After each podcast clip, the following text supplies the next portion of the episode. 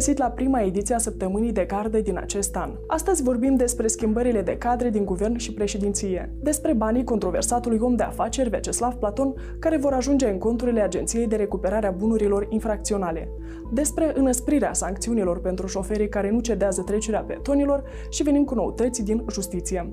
Rămâneți alături de noi până la final. Jur să-mi dăruiesc toată puterea și priceperea propășirii Republicii Moldova. Începutul anului a adus schimbări în guvern. Alexei Buzu a fost investit în funcția de ministru al muncii și protecției sociale după ce Marcel Spatar și-a dat demisia. Domnule Buzu, aveți de continuat o agendă foarte ambițioasă pe care și-a formulat-o Ministerul și noi contăm pe uh, munca dumneavoastră și pe profesionalismul dumneavoastră. Prioritățile sunt clare, asigurarea continuității agendei de reforme. Alexei Buzo a ocupat în ultimii 11 ani funcția de director executiv al organizației neguvernamentale Centrul Parteneriat pentru Dezvoltare. Tot săptămâna aceasta, Anastasia Taburcean și-a depus demisia din funcția de purtătoare de cuvânt a prim-ministrei, iar Alexandru Flenchea a fost numit în funcția de consilier al Nataliei Gavărlița în domeniul politicilor de reintegrare a țării și va conduce delegația Republicii Moldova în Comisia Unificată de Control. De asemenea, secretara generală a Ministerului Justiției, Stella Ciobanu, numită în această funcție în decembrie 2021, a demisionat. Schimbări de cadre au avut loc și în aparatul președintei Maia Sandu. Vyacheslav Negruța a fost numit în funcția de secretar general al aparatului șefei statului, iar Cristina Gerasimov, care a ocupat până acum această funcție, a fost desemnată în calitate de consilier a președintei Sandu în domeniul politicii externe și integrării europene. Totodată, fosta deputată a Partidului Democrat din Moldova, Stella Jantoan, a fost numită prin decret prezidențial în funcție de consilier a președintei Maia Sandu pe probleme politice, relații cu autoritățile publice și societatea civilă. Iar Sorina Ștefârță, purtătoare de cuvânt a șefei statului, a demisionat. Agenția Națională pentru Siguranța Alimentelor va fi reorganizată și va avea mai puține posturi de conducere, a decis miercuri guvernul. Astfel, din cele 23 de unități existente în prezent, urmează a fi create 10 subdiviziuni fără personalitate juridică, după modelul Cancelariei de Stat iar numărul funcțiilor de conducere se va reduce cu circa 100 de poziții. Iar Igor Vâlcu, fost director general adjunct în domeniul fitosanitar al Agenției Naționale pentru Siguranța Alimentelor, care a fost eliberat din funcție în luna aprilie 2022, va reveni în cadrul instituției.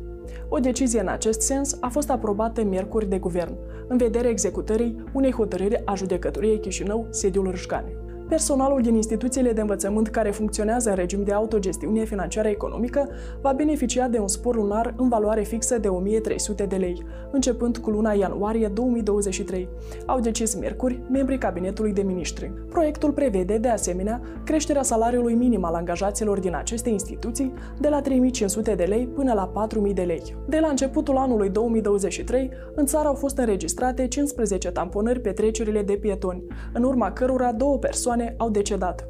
În afara trecerilor de pietoni au fost înregistrate 8 cazuri de tamponări, cu 9 persoane traumatizate. Autoritățile susțin că vor cere urgentarea procedurii de aprobare în lectura a doua a proiectului de lege care prevede înăsprirea sancțiunilor pentru șoferii care nu cedează trecerea pietonilor. Proiectul a fost votat în prima lectură în luna septembrie. Am preluat practica uh, europeană și în special practica uh, română, uh, unde se prevede că pentru necedarea trecerii din start se ridică dreptul, se, deci persoana este privată de dreptul de a conduce pentru o perioadă de timp. Noi am mers pe o formulă mai blândă, un pic mai blândă, deci din a doua, dacă persoana din a doua oară nu cedează trecerea, îi se va ridica permisul pentru o perioadă de până la 45 de zile, dar urmează să treacă lectura a doua. Noi am trimis o scrisoare, chiar săptămâna trecută, am trimis o scrisoare suplimentară către Parlament pentru a urgenta acest proiect. Este unul important, acolo sunt prevăzute și sancțiuni mai dure pentru acele persoane care circulă cu viteză neregulamentară. Ascultați Săptămâna de Gardă, un podcast al ziarului de gardă în care vorbim despre cele mai importante evenimente ale săptămânii. În Republica Moldova a fost înregistrat primul caz de deces din cauza complicațiilor infecției gripale în sezonul 2022-2023. Potrivit ministrei sănătății, Ala Nemerenco, tânărul care a decedat s-a adresat prea târziu la medic. Autoritățile din sănătate recomandă evitarea aglomerațiilor, purtarea măștilor de protecție, în special în transportul public și în alte locuri aglomerate. Serviciile de asigurare cu apă și canalizare în municipiul Chișinău s-au scumpit. Consumatorii casnici vor achita un tarif de 15 lei și 30 de bani per metru cub, cu 4 lei și 60 de bani mai mult decât în prezent. Continuăm cu evenimentele din justiție. Toți cei cinci magistrați care au candidat la funcția de membru al Consiliului Superior al Magistraturii și nu au promovat evaluarea Comisiei Preveting au atacat decizia la Curtea Supremă de Justiție.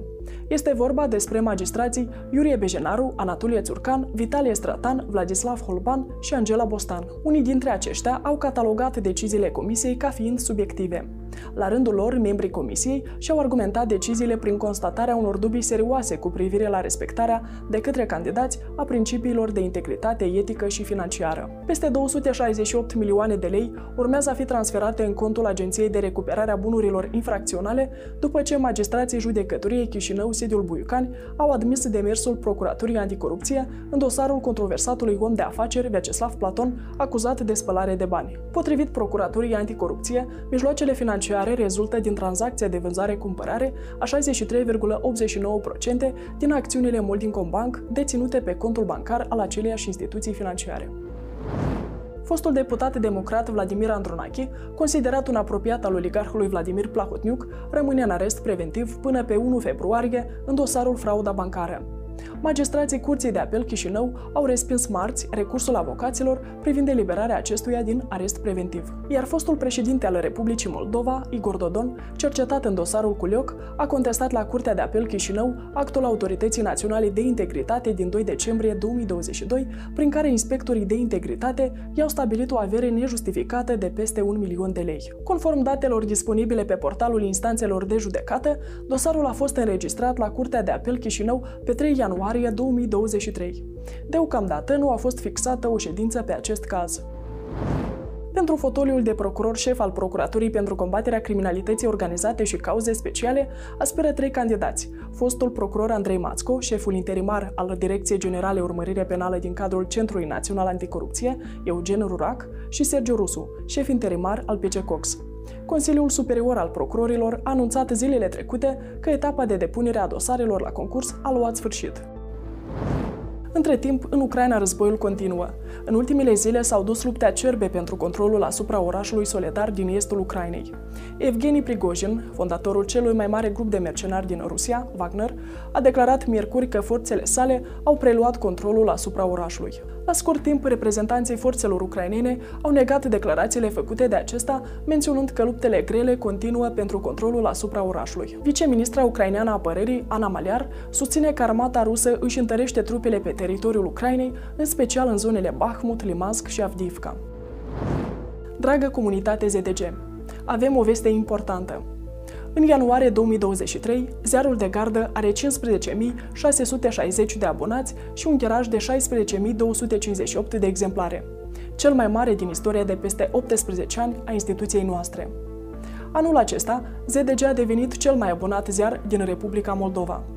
Totodată, zdg.md se află în top 10 cele mai accesate site-uri informative din Republica Moldova și în top 3 printre site-urile independente cu conținut propriu. ZDG este și cel mai mare grup de presă dedicat investigațiilor din Republica Moldova, având ziar tipărit, pagină web, platforme de difuzare a materialelor video și audio. Existența și creșterea ZDG este rezultatul susținerii pe care ne-o acordați. Vă mulțumim și rămânem de gardă. Numai bine!